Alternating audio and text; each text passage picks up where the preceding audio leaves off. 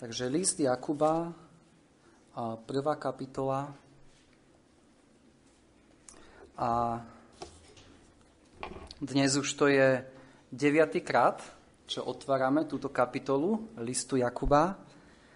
A povedali sme, že tento list bol písaný kresťanom, ktorí kvôli prenasledovaniu museli opustiť svoje domovy a, kvo- a tým pádom čelili rôznym skúškam. A keďže svet, v ktorom my žijeme, vieme, že nie je náš skutočný domov a vieme, že tento svet je v nepriateľstve voči Bohu, môžeme očakávať, že rovnako my na tejto zemi budeme čeliť rôznym skúškam a nemalo by nás to prekvapiť, keď tieto skúšky prídu do našich životov. Avšak ako kresťania žijúci na tomto svete potrebujeme nejako na tieto skúšky reagovať. A to, čo nás Jakub učí v tejto kapitole je, ako skutočná živá viera bude odpovedať a má odpovedať na skúšky, ktorým kresťan čelí. Takže miesto sťažovania sa alebo sebalútosti sme videli, že kresťan má dôvod uprostred skúšok na radosť. Čítali sme vo verši 2, považujte to za každú radosť, moji bratia, keď na okolo upadáte do rôznych skúšok. Prečo sa má radovať? Nie samo o sebe, že by tie skúšky nám spôsobovali radosť, lebo vieme, že skúšky sú ťažké. Ale skutočná a živá viera vidí za týmito skúškami Božie zámery. A to, že skúšky jednak preskúšajú pravosť našej viery, rovnako ako sme videli, Boh týmito skúškami buduje náš charakter vo verši 4. A rovnako, ak sa v týchto skúškach dokážeme, tak Boh nám sľubuje korunu života, verš 12. A takže toto je dôvod, prečo kresťania majú dôvod sa radovať skúškach. A takto by mala naša viera odpovedať na skúšky, ktorým čelíme v našich životoch. A potom od verša 13 sme sa pozreli na to, ako živá viera odpovedá na pokušenia, ktoré prídu do našich životov. Vo verši 13 čítame, nech nikto nehovorí, keď je pokúšaný. A ďalej čítame, každý je pokúšaný. Takže okrem skúšok, ktorým čelíme, čelíme aj pokušeniam, ktoré prichádzajú do našich životov. A videli sme, že viera vidí v prvom rade to, že nie je to Boh, ktorý nás pokúša k hriechu. Čítali sme vo verši 13, nech nikto nehovorí, keď je pokúšaný, že vraj pokúšaný som pokušením od Boha, ale že sú to naše hriešné žiadosti, alebo ak chceme, naša hriešna prirodzenosť, ktoré nás pokúšajú vo verši 14, ale každý je pokúšaný od svojej žiadosti. A tieto naše hriešne žiadosti nás vábia a vyvlačujú. Čítame, je každý vyvlačovaný a vábený.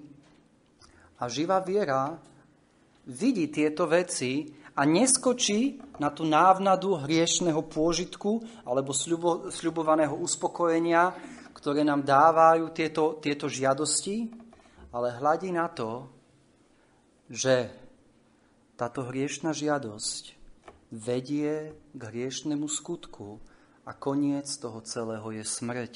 A na to sme sa pozerali minule, kde sme čítali a vo verši 15 a potom žiadosť, keď počne, rodí hriech a hriech, keď je vykonaný, plodí smrť. Takže takto hľadí viera. Ide pod povrch, nenechá sa lákať a zvábiť tým, čo ponúka, čo ponúka hriech a diabol a svet a naše hriešne žiadosti, ale vidí, čo je za tým. A vidí, že toto celé vedie k smrti. A preto potrebujeme umrtvovať tieto hriešne žiadosti v našich životoch. Takže tam sme skončili naposledy. A možno aj napriek tomu všetkému, čo sme doteraz povedali, stále môžeme mať problém pochopiť, ako na jednej strane je Boh ten, ktorý riadi všetky veci, ktorý je zvrchovaný vládca a ktorý aj dopúšťa zlé veci do našich životov, alebo ktorý dokonca dovolí diablovi, aby nás pokúšal, všetci poznáme príbeh Joba, a predsa tento istý Boh nenesie žiadnu vinu za naše hriechy a nie je pôvodcom akéhokoľvek zla. Je to dôležitá otázka. A nie je jednoduchá na pochopenie. A, a preto, verím, Jakub ako milujúci pastor píše vo verši 16, neblúďte, moji milovaní bratia. Nebuďte zvedení v tejto veci. Je to veľmi dôležitá otázka, lebo toto rieši vlastne, aký je vzťah Boha ku hriechu. A týka sa to samotnej podstaty Boha. Ak, ak len čiastočne pripustím, že by Boh mohol byť pôvodcom akéhokoľvek hriechu alebo pokušenia v mojom živote, tým pádom prestáva byť Boh Bohom. Už to nie je Boh. Už to nie je Boh, ktorý ho máme v Biblii, svetý a spravodlivý Boh. A možno ste sa sami stretli s otázkou od neveriacich ľudí, ak je Boh Bohom, prečo dopustí vojny, prečo dopustí choroby, prečo dopustí zlé veci. A vidíme, že to, to, toto je práve otázka, ktorou priamo zvalujú vinu za zlo, ktoré je vo svete, na Boha. A je to veľmi časté. Alebo možno ste sa niekedy stretli s človekom, ktorý prešiel vo svojom živote nejakou tragédiou. A zatvrdil sa kvôli tomu voči Bohu a povedal, ja nebudem veriť v Boha, ktorý toto dopustil. Inými slovami, ktorý je pôvodcom tohto zla. Takže vidíme, že tieto, tieto myšlienky, ktoré sa snažia urobiť z Boha pôvodcu zla, sú medzi nami. A sú to hrozné a zlé myšlienky, lebo idú priamo proti podstate Boha. Aký je Boh? A ak zblúdim do tohto zmýšľania, že by Boh mohol byť pôvodcom môjho pokušenia alebo hriechu, tým pádom prenášam vinu, ktorá patrí mne, na Boha. A preto je to tak veľmi dôležité.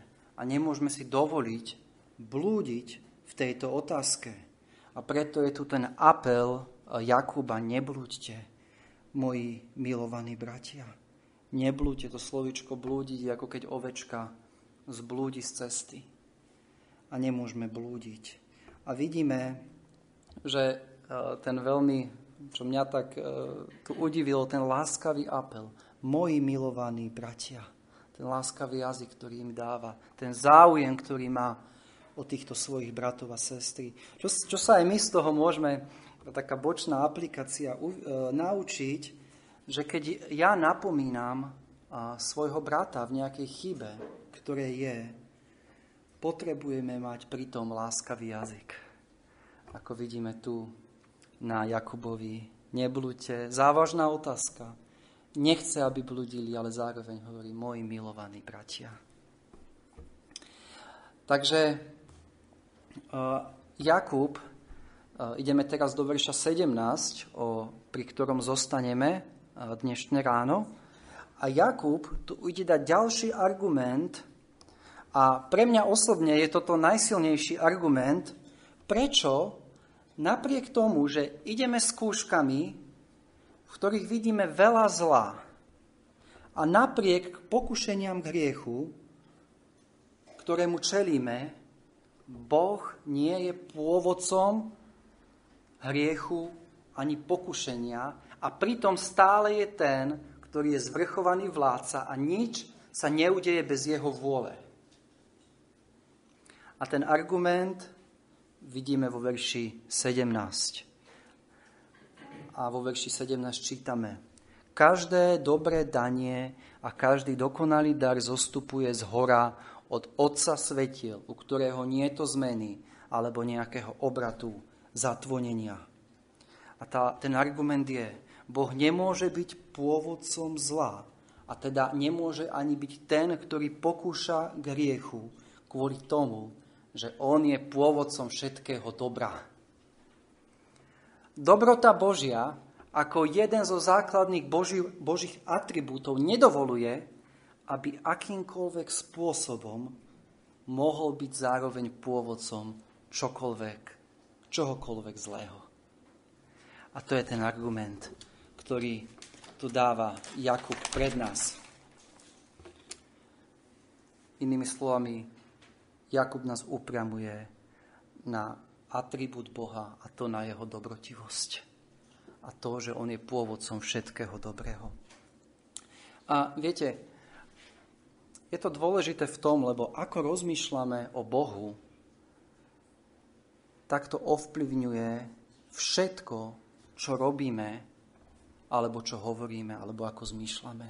Možno si to neuvedomujeme, ale dokážem, môžem povedať, že je to jedna z najdôležitejších vecí. Ako máme predstavu o Bohu?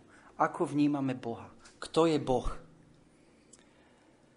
Dokonca viete, že v rôznych pohanských náboženstvách,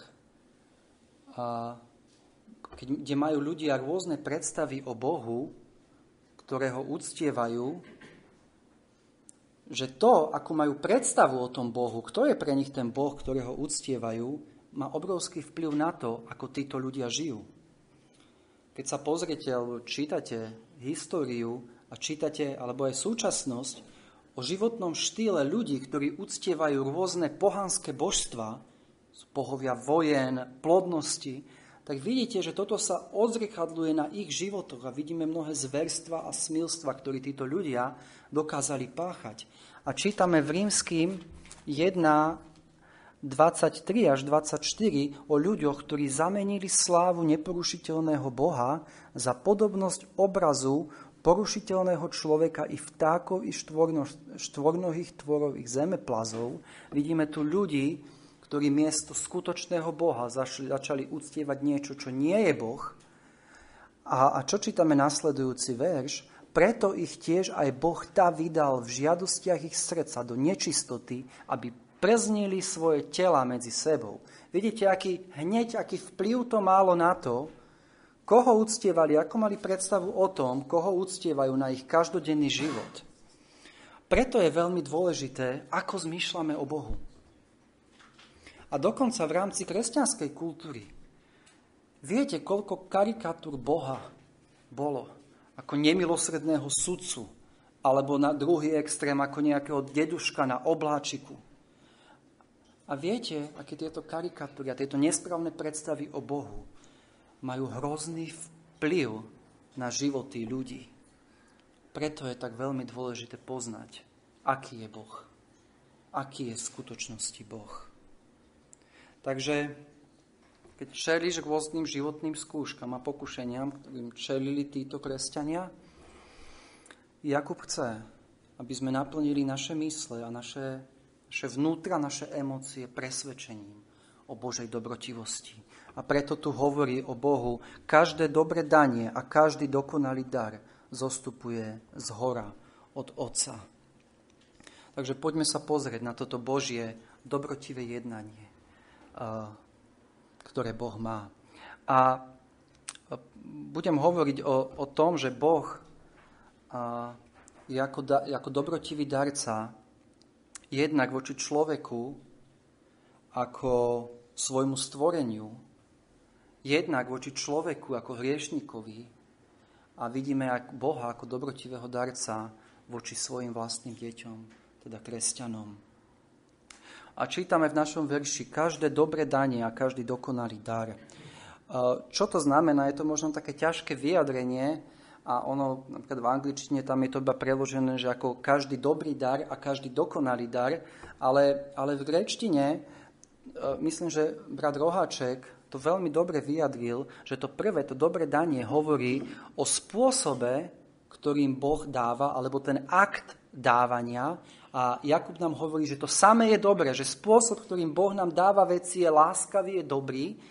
A každý dokonalý dar nám hovorí už o tom predmete dávania, o tom dare a hovorí, že, že ten, všetko, čo nám Boh dáva, je dokonalé. Takže hovorí o, o dobrote v spôsobe dávania a tiež o dobrote v daroch, ktoré nám Boh dáva. A čo sa učíme z tohto verša je, že všetky dobré veci sú od Boha. A jedine zlé veci nie sú od Boha, lebo nemôže z jedného prameňa tiecť sladká aj horká voda. Takže všetky dobré veci v našom živote sú od Boha. A druhá vec je, že všetko, čo príjmame od Boha, príjmame ako dar. Takže všetko, čo máme, sme dostali a dostali sme to zadarmo. Toto je to, čo nás učí Božie slovo. A teda, čo Boh nám dáva? A teraz sa pozriem na to, na Boha ako darcu voči človeku ako svojmu stvoreniu. Keď sa pozrieme do skutkov, do 17. kapitoly, kde je apoštol Pavol v Atenách, tak čítame vo verši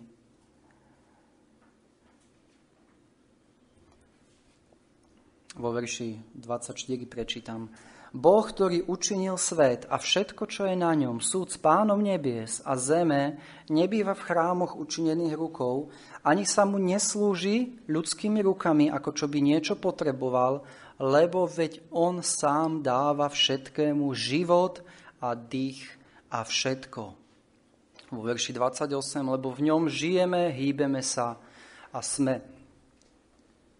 Takže čítame, že Boh dáva všetkému život a dých a všetko. Ako je možné, že žijeme? Ako je možné, že tu sedíme a dýchame? Lebo je tu Boh stvoriteľ ktorý nám to dáva. Všetko dobro, čo vidíme okolo seba, dal Boh nám ako dobrý darca svojmu stvoreniu. A dokonca čítame, že Boh dáva dážď na spravodlivých aj nespravodlivých. nespravodlivých. Toto nie je záležitosť zaslúženia si. Vidíme to na spravodlivých aj nespravodlivých. Toto je čisto záležitosť Božej dobroty. Keď máš život, keď máš určitý stupeň zdravia, keď máš nejaký stupeň bohatstva, keď si máš čo obliecť, keď dnes ráno si mal čo si dať do úst, keď máš to, kde ísť a odpočinúť si, je to preto, že ti to Boh dal. Keď máš rozum, keď máš nejaké danosti, nejakú múdrosť, nejaký talent, je to kvôli tomu, že ti to Boh dal. A neexistuje žiaden muž, alebo žena, alebo dieťa, kto by si ako stvorenie zaslúžilo tieto dary od Boha. Viete, my si tak ľahko dokážeme stiažovať na to, čo nám chýba. A neuvedomujeme si, že si nezaslúžime nič z toho, čo máme. Toto je náš stav. Pretože ako stvorenie sme sa zbúrili proti nášmu stvoriteľovi. A nič iné ako odsúdenie a väčšinu smrť si nezaslúžime. A predsa jedlo, oblečenie, život, dých, deň, noc, leto, zima, teplo, chlad, práca, rodina. A môžeme pokračovať, čo každý deň príjmame od Boha. Toto nám Boh dáva. Nič z toho si nezaslúžime. A preto Jakub hovorí, každé dobre danie a dokonalý dar zostupuje z hora od Otca Svetiel. Takže videli sme Boha ako dobrého darcu voči svojmu stvoreniu na spravodlivých aj nespravodlivých. A poďme sa teraz pozrieť, ako Boh, ako dobrý darca, je voči človeku, ako hriešnikovi. Ako som povedal, Boh dáva svoje dary svojmu stvoreniu, spravodlivých a nespravodlivých. Hoci sme sa voči nemu zbúrili, hoci sme opovrhli jeho dobrotou a jediné, čo si zaslúžime, je byť spravodlivo odsúdený a väčšine zahynúť pre svoje hriechy. Ale v kontexte tejto našej zbúry voči, voči nemu, voči Božej dobrote a láske, v tomto kontexte, keď sa pozrieme do Genesis,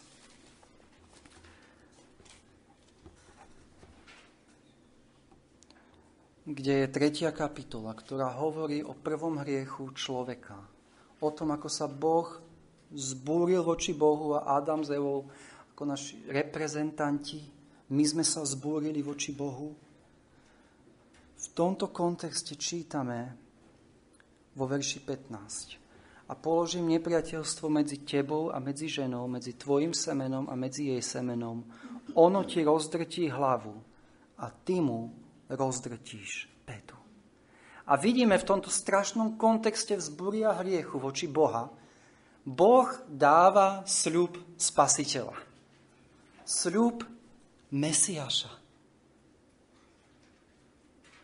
Je to hriech, ktorý, ktorý prináša smrť, ktorý nám prináša väčšie zahynutie a zároveň ten istý hriech je dôvodom, prečo Boh nám dáva ten najväčší dar zo všetkých darov pre padnutý svet. A vidíme, že to nemôže byť kvôli zásluhám.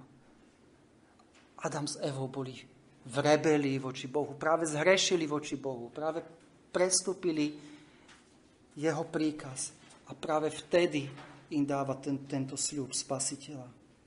A vidíme, že toto je nezaslúžený dar, milujúceho srdca, dobrotivého Boha, ktorý posiela na svet svojho milovaného syna, aby zachránil hriešnikov. Lebo tak Boh miloval svet, že svojho jednorodeného syna dal, aby nezahynul, ale väčší život mal každý, kto verí v Neho.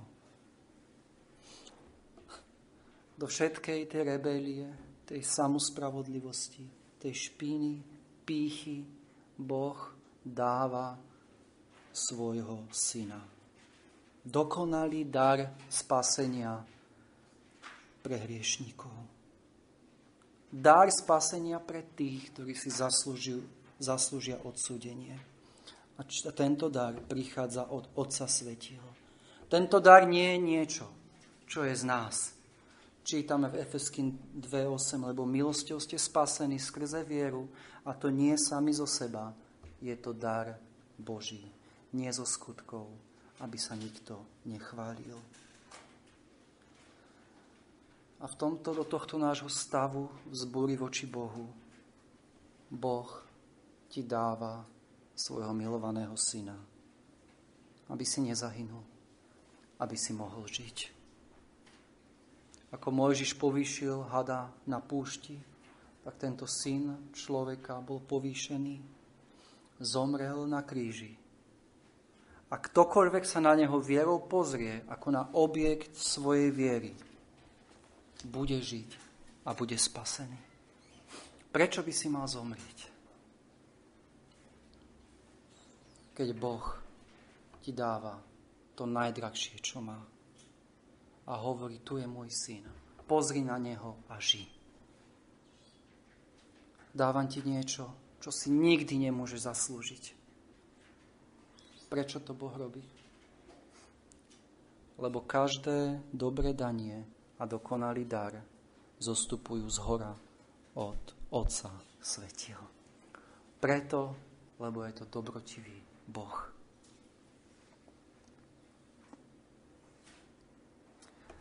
Že vidíme ten najväčší dar, ktorý nám Boh dal svojho milovaného syna. A v rímským 8.32 čítame, ktorý to neušetril vlastného syna, ale ho tadal za nás, za všetkých. Ako by nám s ním potom i všetkého nedaroval? A teraz už hovoríme o Božích deťoch. A aký je Boh dobrotivý, zvlášť k svojim deťom. Boh v smrti svojho syna nám ukázal tú najväčšiu lásku – voči svojim deťom. A Pavol sa pýta v 8.32. Čo potom ti ešte môže chýbať, keď máš takéhoto Boha? Ako by nám s ním potom i všetko nedaroval? Ak on dal svojho syna, vieš si predstaviť niečo dobré, čo by ti nechcel dať, keď ti dal už to najvzácnejšie, čo existuje? To je Pavlov argument ktorý to neušetril vlastného syna, ale ho dal za nás, za všetkých, ako by nám s ním potom i všetko nedaroval?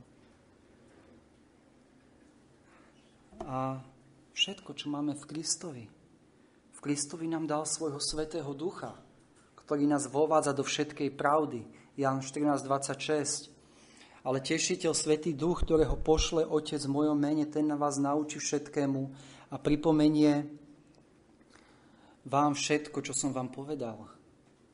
Dal nám Svetého Ducha, aby sme mohli umrtvovať hriešne žiadosti a vyťaziť nad hriechmi. Možno niekto po tom, čo sme čítali, povie, a tie pokušenia sú silné, tie vábenia sú silné, tie skúšky sú silné, ja tým neprejdem. Ale nie. Ktorý to neušetril svojho vlastného syna, ako by nám s ním nedaroval všetko, ako by ti nedaroval Svetého Ducha ktorom môžeš vyťaziť nad tými pokušeniami a, a prejsť tými skúškami, ktoré sú pred tebou.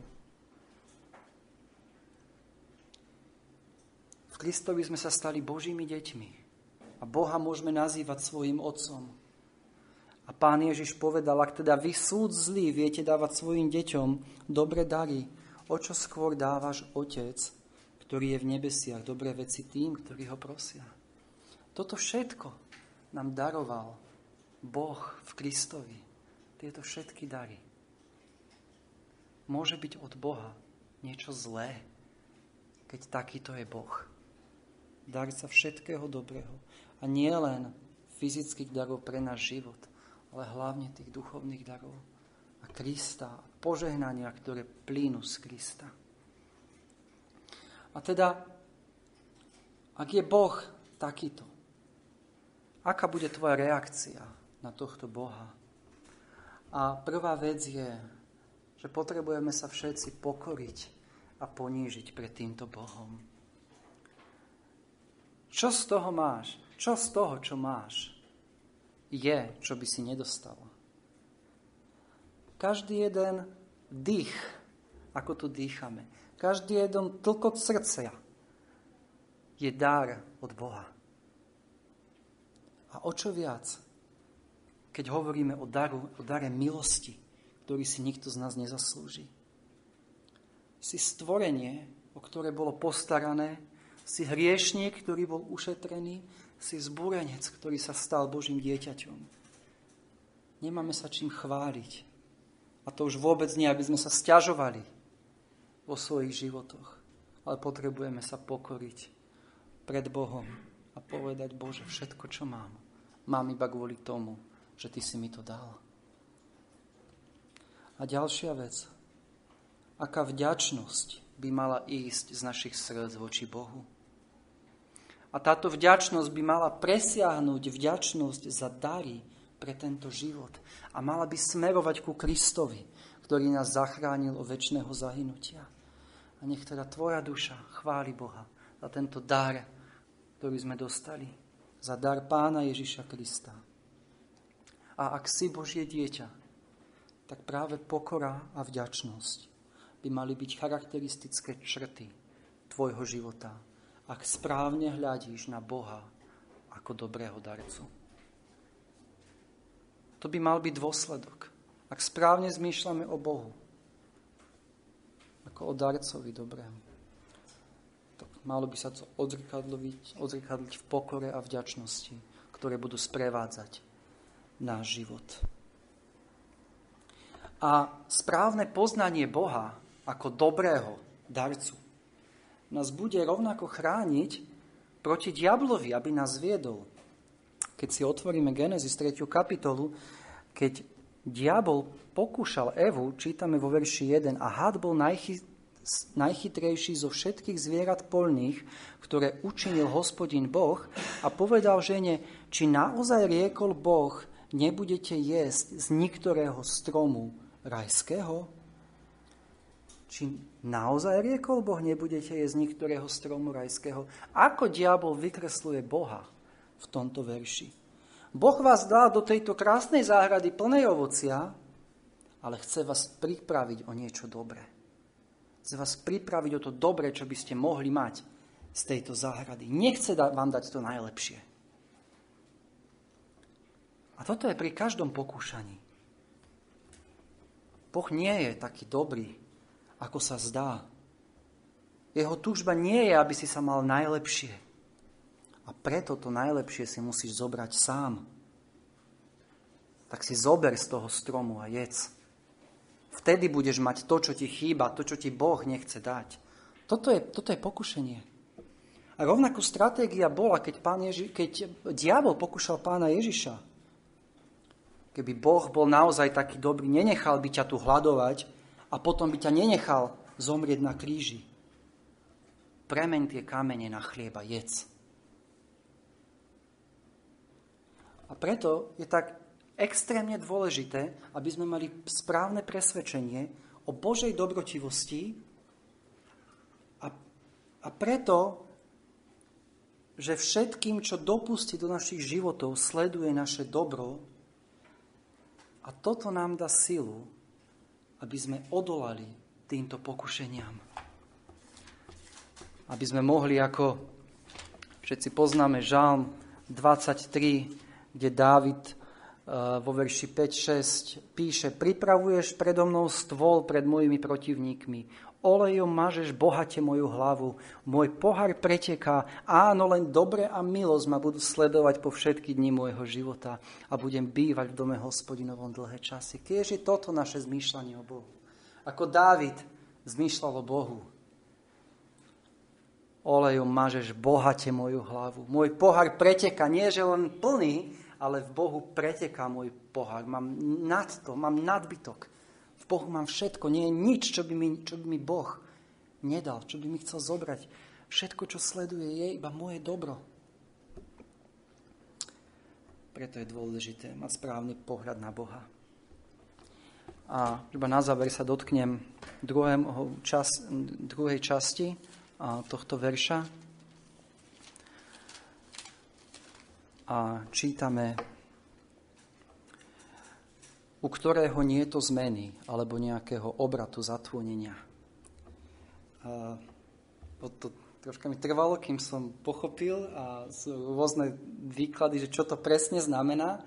A tak poviem vám, že ako ja to chápem, k čomu som ja prišiel. A vidíme, že v tomto verši je Boh volaný ako Otec svetiel. A samozrejme, Otec ako pôvodca, môžeme to chápať že je pôvodca slnka, mesiaca, hviezd, ako ten, ktorý ich stvoril, ktorý stvoril svetlo, ktorý povedal buď svetlo a bolo svetlo. Ale tento verš odkazuje na Boha ako na, na zdroj svetla. 1. Jána 1.5 čítame, Boh je svetlo a nie je v ňom nejakej tmy. A vidíme, že svetlo, ako je používané na opis Boha v Biblii, je v kontraste k tme. A svetlo korešponduje s dobrým a tma so zlým.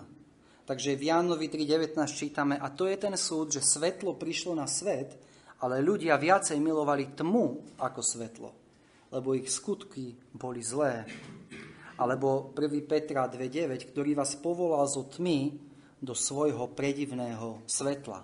Takže vidíme svetlo, tma, dobro, zlo. A Jakubov argument je jednoduchý. Ak Boh je sám v sebe svetlo a nie je v ňom nejakej tmy, ako by niečo zlé mohlo od neho prísť, ktorý je sám zdrojom svetla, sám zdrojom všetkého dobrého. A verím, že preto ho tu nazýva Bohom svetiel, ako kontrast s tmou a s niečím zlým. A ďalej čítame v tomto verši,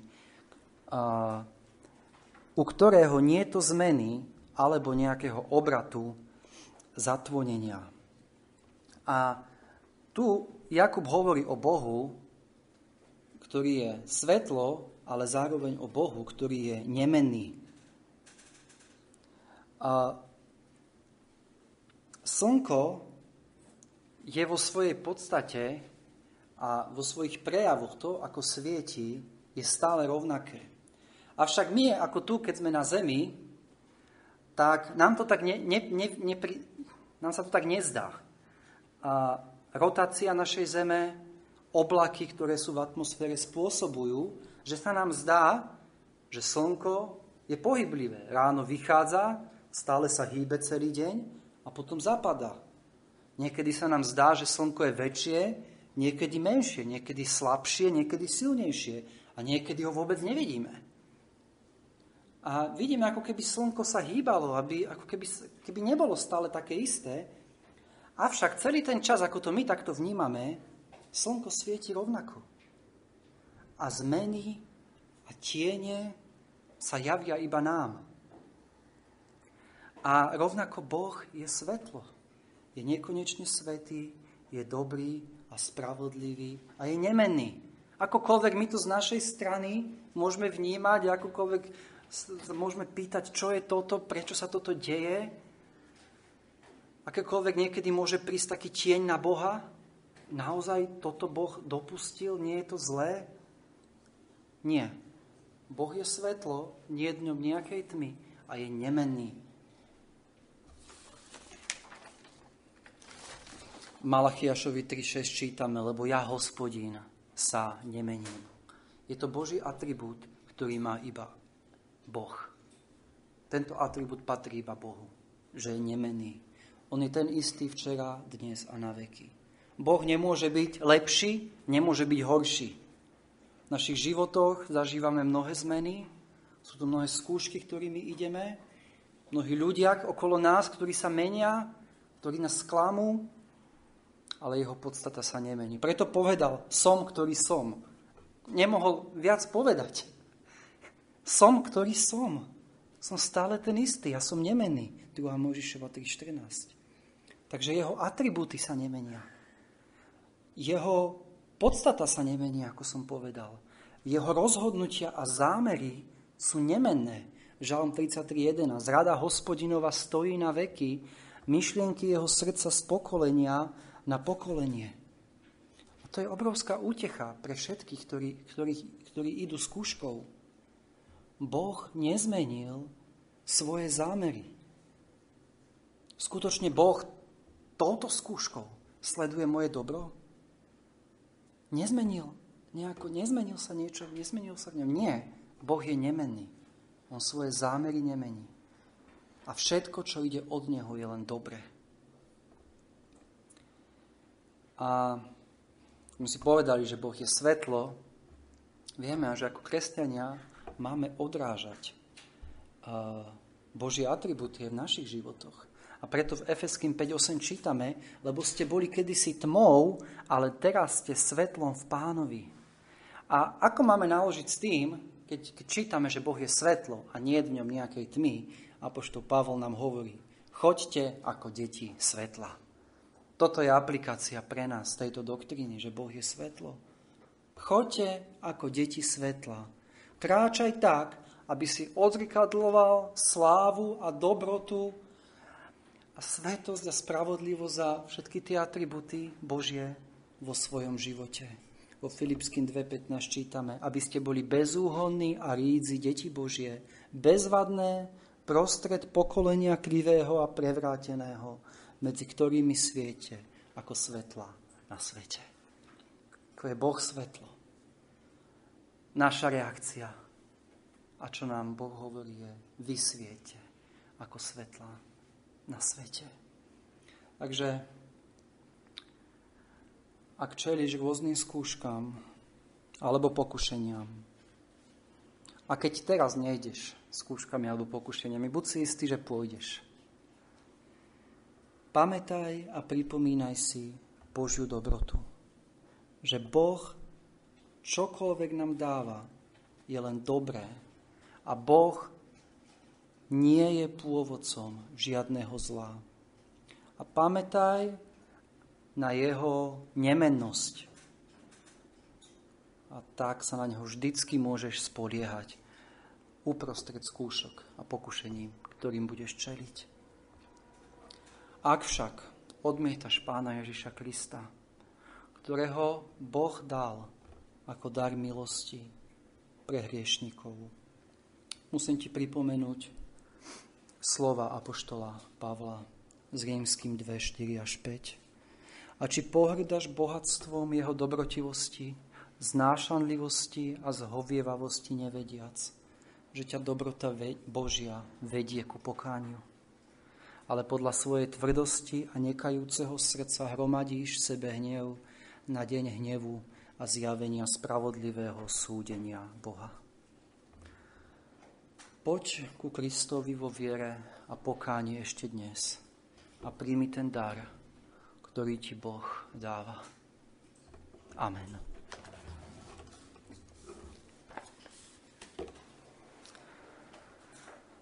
Náš drahý nebeský oče, ďakujeme ti, že ty si neušetril svojho vlastného syna, ale dal si ho za nás. Ďakujeme, že v ňom si nám daroval všetko. Ďakujeme ti za to, kým si, Ďakujeme Ti za Tvoje jednanie. Ďakujeme, že nikto nie je ako Ty. Ďakujeme Ti za Tvoju dobrotivosť, za Tvoju lásku, za, tvoju, za Tvoje milosrdenstvo, ale rovnako za Tvoju spravodlivosť, za Tvoju svetosť. Ďakujeme, že môžeme poznávať takéhoto Boha a modlíme sa, aby sme ťa správne poznali. Prosíme, aby Ty si formoval naše životy a naše myšlienky, naše srdcia, aby sme mali správne predstavy o Tebe. A prosíme, nech to, ako ťa poznáme, sa odrechadli aj do našich životov, v ktorých žijeme.